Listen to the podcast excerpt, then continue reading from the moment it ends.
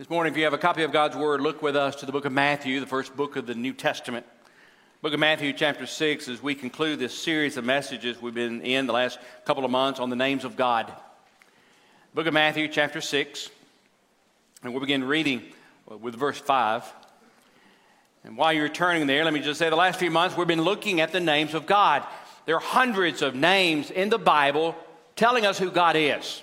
And every time you see a name of God, it's to show us his characteristic, it's to show us who he is, it is to show us how we relate to him.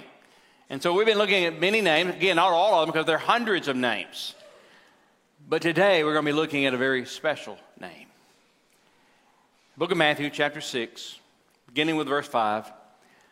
Jesus is preaching the most famous sermon of all times, the Sermon on the Mount. And in this sermon, he starts talking about how to pray. Verse 5. When you pray, you're not to be like the hypocrites, for they love to stand and pray in the synagogues and on the street corners, so that they may be seen by men. Truly, I say to you, they will have their reward in full.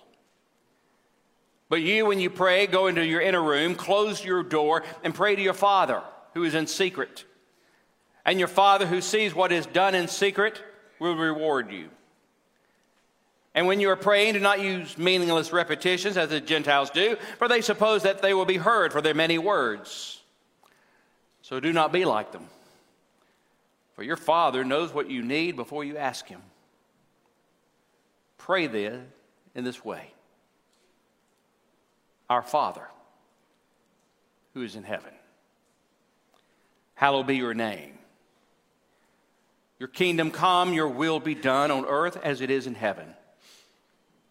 Give us this day our daily bread, and forgive us our debts as we have also forgiven our debtors. And do not lead us into temptation, but deliver us from evil. For yours is the kingdom and the power and the glory forever. Amen. For if you forgive others for their transgressions, your heavenly Father will also forgive you. Pray with me.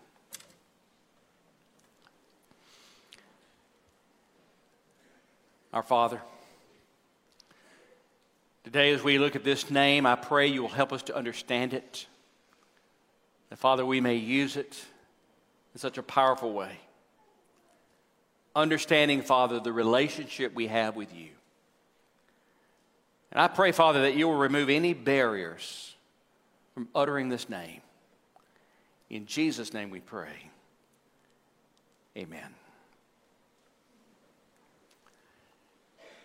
Sylvan Carter escaped from prison in 1961 and eluded capture for 28 years. He changed his name, he kept moving around. And then 28 years later, in April 1998, he, 1989, he voluntarily surrendered himself. He gave himself up. And they were surprised. In fact, they even asked him, why, why are you doing this? Because you've been gone for so many years. We didn't know where you were. There's no way we could have found you. Why did you turn yourself in? And Sylvan Carter responded, I want to see my own name on my tombstone. There is power in names. There is power in our names. Here's a man who escaped and for 28 years living under assumed names, but he wanted his name back. Names have meaning. In the last couple of months, we've been looking at the names of God. And as I said before, each name represented uh, who he is shows us uh, the, who he is, who, how he relates to us, how we connect with him. We looked at names, for example, Jehovah Jireh, the Lord will provide. We looked at names like Jehovah Shaddai, uh, Shaddai, the Lord Almighty. We looked at Jehovah Nisi, the Lord our banner, or the Lord our warrior. We looked at names like uh, Jehovah Shalom, the Lord is our peace. We looked at names like Jehovah Elohim, the Lord God of all power. And today's name may be the most shocking, the most amazing name of all in the Bible. It is a simple name, but it's a powerful name. In fact, it is a name that the Jews would not use to talk to God. In fact, in John chapter 5, Jesus used it, and the people got mad at Jesus. And in John chapter 5, it said they wanted to kill Jesus because he used this name. The name Father. Father.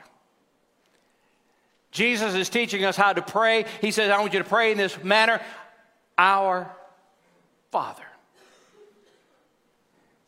I am sure when Jesus said those words, when Jesus uttered those words, there had to be gasp in the, in the audience. I mean, they were taught you pray to God as if God, the God of Isaac, Jacob, and Abraham. They were taught you to pray to God, the awesome God, the holy God. But here's Jesus saying you're to pray to God and simply say, Our Father. Now, God is called Father in the Old Testament.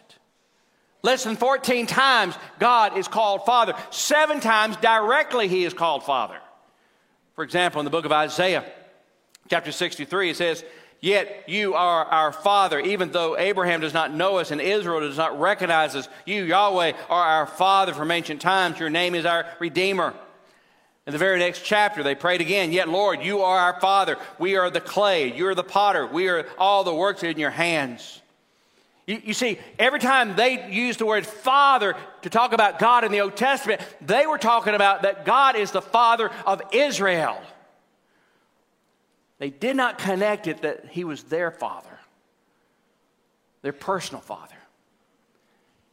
And so for Jesus to say, This is how I want you to pray, our Father, was amazing.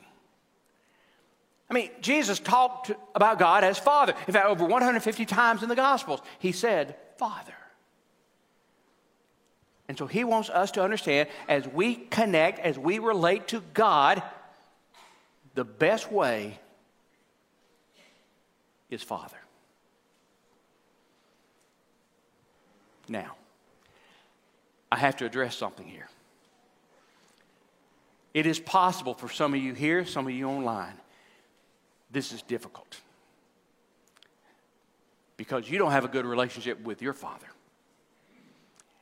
And every time you think of God as Father, you connect it with your Father, and it's very difficult for you. No, this is not new, by the way.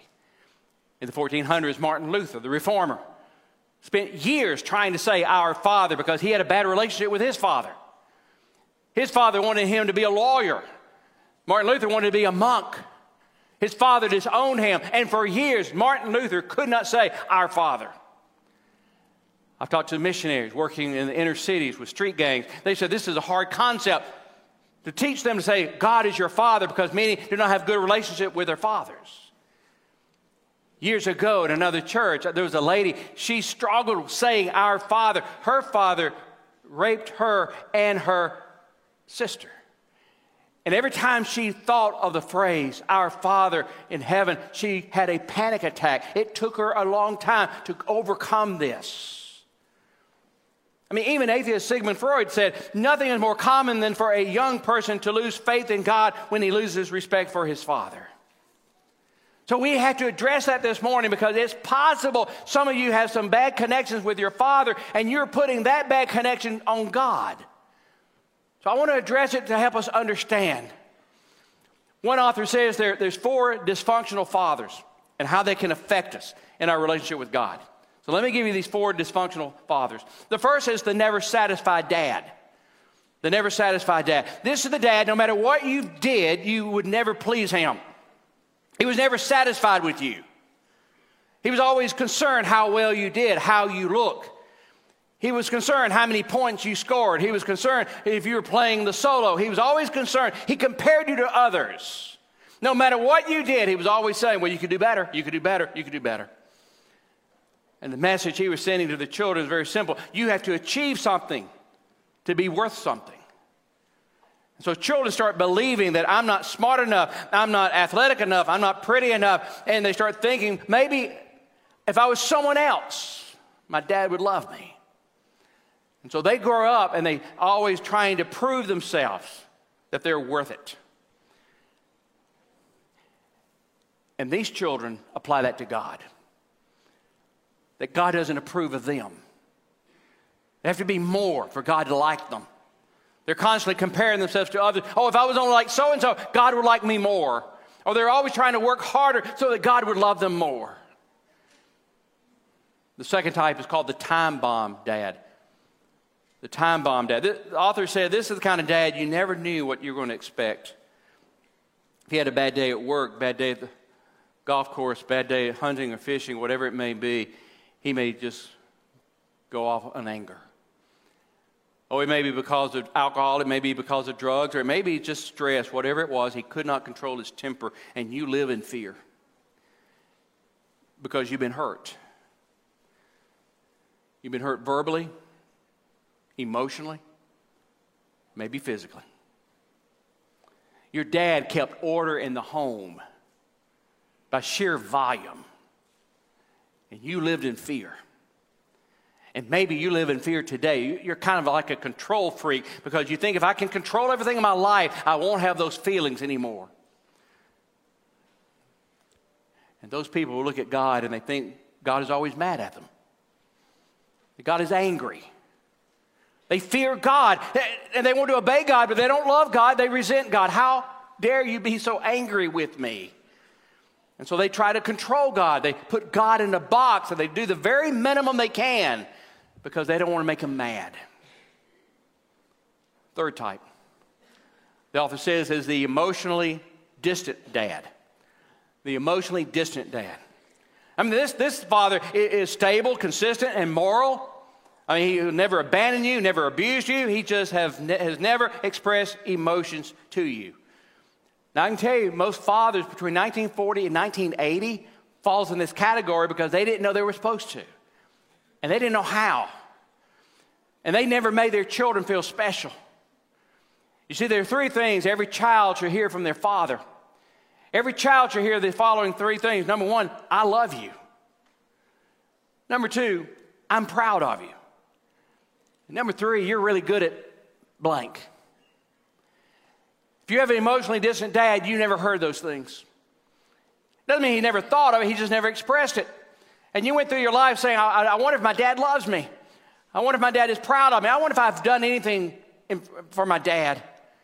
You desire those phrases and you want to hear those phrases from someone. So they apply this to God. And they see God as some distant God, some distant judge, not as a father who loves them. Oh, they can relate to God intellectually, but they cannot relate to God emotionally because they cannot believe their Heavenly Father loves them.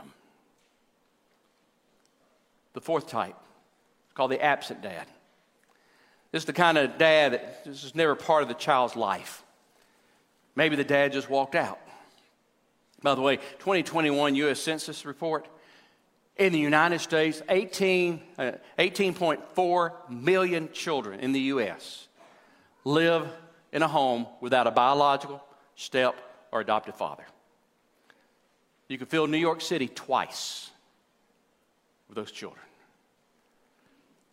But you don't have to walk away being an absent, Father. You can live in the home be absent. Always working, always with your hobbies. Never been to a ball game, never been to a concert, never been to an event. You can be absent. Do you know what happens?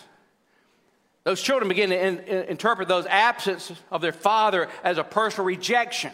May not be, but that's how they feel. They feel like, well, I'm not good enough for my dad. And they start feeling lonely. They have this problem with loneliness in life. Psychologist Paul Vitz wrote a book on the psychology of atheism. He said, the intense atheist, the intense atheist of history, Karl Marx, Sigmund Freud, Bertrand Russell, Nietzsche, Voltaire, Madalyn Murray O'Hair, all had absent fathers. The psychiatrist said because of this, they turned their anger to God. You think God is never there for you. That's what happens. If you have the absent dad, you look at God as the absent God. Do you see the problem here? You, you see what we're dealing with? If you're not careful, you're going to relate to God as you relate to your, uh, your earthly father. And that's not right. I mean, when Jesus told us that God is our Father, He is trying to tell us we have the perfect Father, the ideal Father. You don't take your Father and put it on God. God is not the, the model. Our fathers are not the model of God. God is the model of the way we should be as fathers. And so Jesus said, when you pray, you're to pray our Father. And Jesus uses a very special word here, and the Aramaic is Abba. It means daddy. I mean, this is the most, this is such a dear, endearing term. It's, it's the word used a little girl crawling into her father's lap and says, Daddy, I love you. Jesus said, when you connect with God, the first two words, our Father. Up close, personal Father. That is our relationship with God. We have a parent child relationship with God.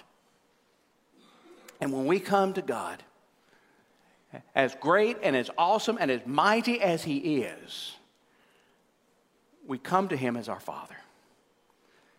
So, what kind of Father is God?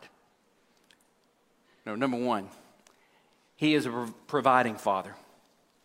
He is a providing Father. I mean, one of the synonyms of a good father in our culture is provider. Every day we talk about the idea of providing for your family. Well, our God is a good father and he provides for us. We see this all through the Bible, how he provides. Whatever you need, he provides. And based on everything else we said in this series, not only is he able to do this, he is willing to do this because he's our father.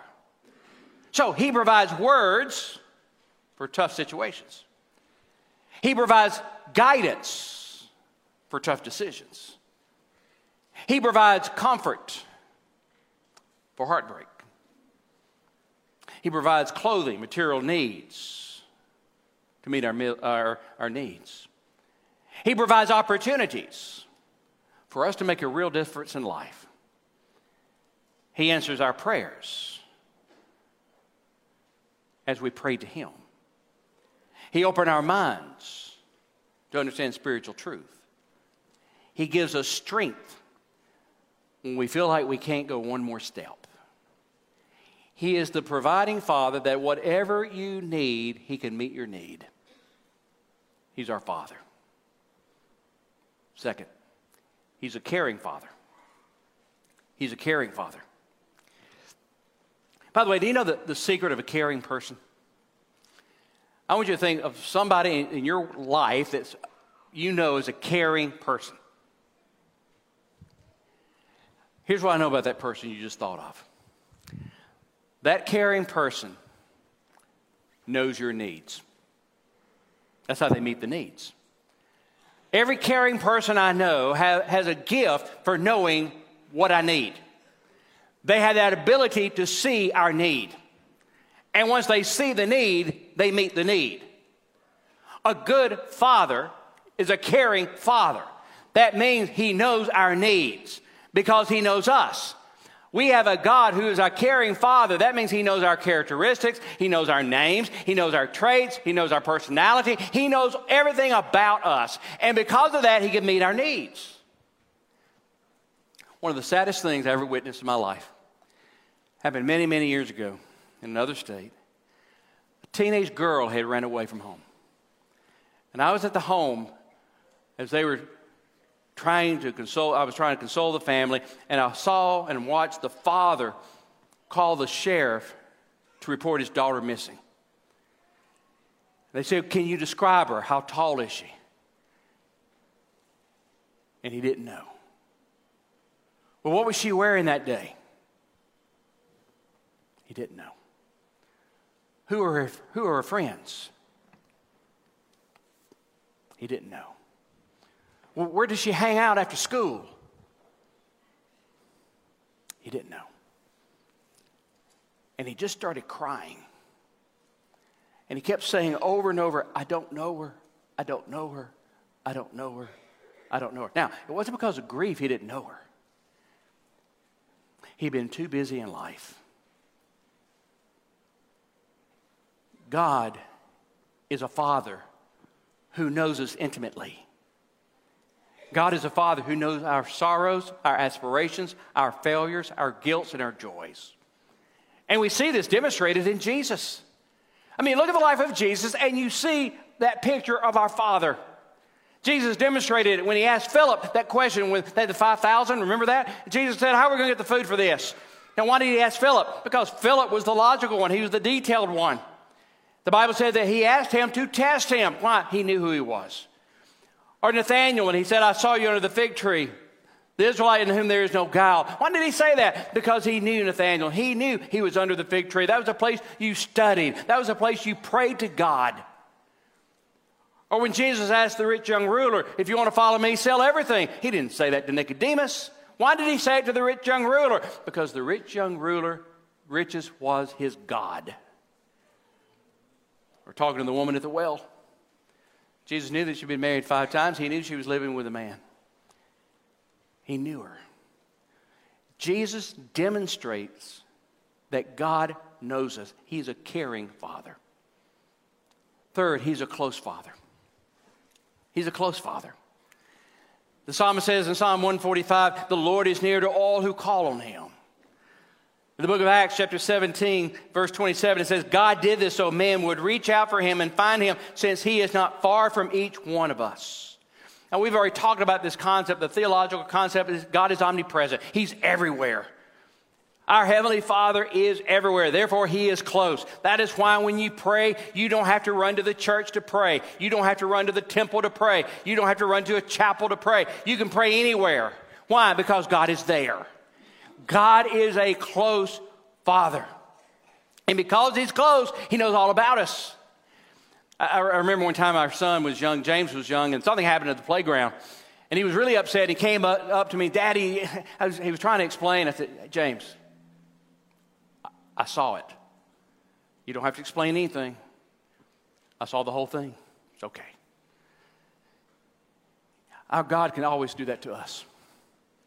It's, hey, I saw it. I know what happened. I, I know what you're thinking. You don't have to worry. It's okay. God is a close father. that means you cannot run away from God. Remember Jonah? Jonah read, ran to the edge of the, the land, and God was there. And then Jonah ran to the edge of the sea, and God was there. And then Jonah went to the bottom of the ocean in a fish, God was there. God is a close father. That means you cannot hide from God. There's no way any of you can ever hide from God. But it also means you're not hidden from God. Remember Joseph in the Old Testament? He was the bottom of a pit. God was there. He was sold into slavery in a foreign land at Potiphar's house, and God was there. Then he ended up in the bottom of a prison, and God was there. And then he went to the palace, and God was there. When you know that God is your heavenly Father, wherever you are, you know God is there. He's always close. He's also a loving father. A loving father. The Bible says in 1 Peter, cast all your anxieties upon him because he cares for you. The Bible says God is love. Now, the Bible doesn't say God has love. It doesn't say that, you know, that God displays love. No, the Bible says God is love. It doesn't say love is God. No, it says God is love. We have tried to define God by the word love. but we should try to define the word love by God. God is love. He's a loving father. You know what that means? I mean, we see it throughout the Bible, but think of John 3.16. We, we see the love of God is unconditional. John 3.16 says what? For God so loved the world. Now, it doesn't say, for God so loved all the good people. Or God just loved the Jews or that God just loved the saints. He said, No, for God so loved the world, all the people in the world. It's everyone. God isn't, God's love isn't based upon your spiritual condition. His love for you is not based on your moral uh, pre, uh, attitude. It isn't based upon your attitude toward Him or your attitude toward others. God loves you. We see God's love for mankind. He loves everyone. It's unconditional. I love the, I love the story of C.S. Lewis. C.S. Lewis once walked into a room and there were these scholars arguing, debating. And they've been debating for a couple of hours, it said. And, and, C.S. Lewis, after a few moments, asked the question. I love the way English people spoke. He said, What's all this rumpus about? I love the word rumpus. I'm, I'm going to start using that word somehow. Okay. And they looked at C.S. Lewis and they said, We are debating what is the unique characteristic of Christianity. What is unique about Christianity? We're looking at all the religions out there and we're trying to figure out what is unique about Christianity. And they've been debating for about two hours. And C.S. Lewis looked at him, shrugged his shoulders, and said, Oh, that's easy. It's grace. And they all stopped talking. Do you know what grace is? Unconditional love. Love that's free of charge, no strings attached. There's no other religion out there that makes that claim. Unconditional love. God loves you. You didn't earn it, you didn't deserve it. God loves you. Author Philip Yancey said, There is nothing we can do to make God love us more, and there's nothing we can do to make God love us less. That's love. God's love is also sacrificial. John 3:16 says what? For God so loved the world that he gave. He gave. Love always gives. Now you can give without loving, but you cannot love without giving. And God gave. He gave his son. He gave his son to come here to die for us. God love is accessible accessible. For God so loved the world that he gave his only begotten Son, that whosoever believes in him, whosoever, anybody, accessible. This is not limited to, to just a few people, anyone. This is not based on people born with a certain skin color or born in a specific continent or has a certain amount in the bank or has a certain IQ. No, this is accessible for anyone, whoever believes. That's the gospel. I like what Tim Keller writes. Tim, Tim Keller says, The gospel is this we are more sinful and flawed in ourselves than we ever dared believe, yet at the very same time, we are more loved and accepted in Jesus Christ than we ever dared hope. It's accessible. Anybody, anyone can come to God because He sent His Son to die for us. On December 2nd, 2015, 14 people were killed, 22 others seriously injured in a terrorist attack in San Bernardino. One of the survivors was a 27 year old lady named Denise Peraza. Now, her life was spared not because the terrorists decided not to shoot her. Her life was spared because the man sitting next to her, Shannon Johnson, threw himself on top of her and covered her during the shooting.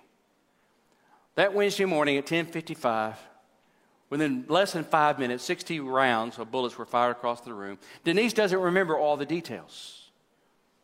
All she remembers was Shannon throwing himself on top of her, and he kept saying three words over and over I got you, I got you, I got you. As bullets are flying, he said, I got you, I got you, I got you. And he said those words until he died because he was shot in the back. And she survived. While Jesus was on the cross, he could have said those same words to us I got you. I got you. I got you.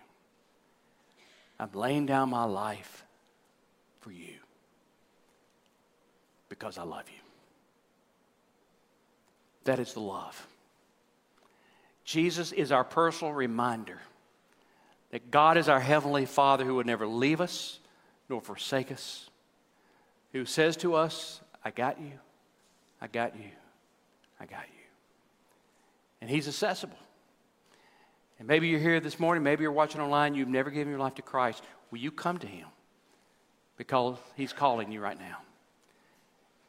By simply saying, Lord, I admit I'm a sinner. I admit it. I can't save myself.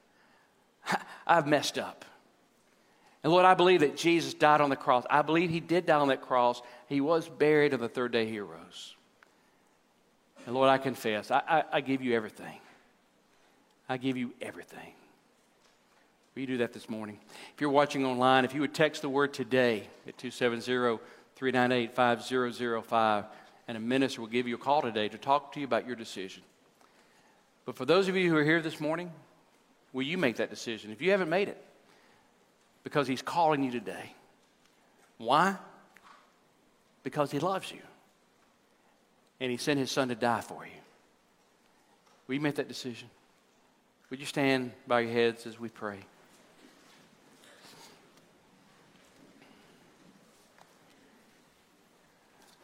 Our Father, it almost seems funny that when we talk about that you're the God of all power, you're the God of creation, you're the God of peace. Father, in some ways we can accept that better than you're our Father, a loving Father, a Father who wants to have a relationship with us. A loving Father who wants to spend eternity with us. And Father, you love us too much to make us make this decision because you want this love to return freely. And so you call us. As in the book of Genesis, when you called Adam, Adam, where are you? You're calling people today. Where are you? I love you. I got you. Come to me. I'll give you joy. I'll give you peace. I will help you in this world. I'll give you eternal life. Just come to me. Father, I pray that anyone who's here today and they're trying to decide what they should do, Father, show them right now. Show them the cross and an empty tomb. And remind them, Father, you are our heavenly Father who loves us. In Jesus' name, amen.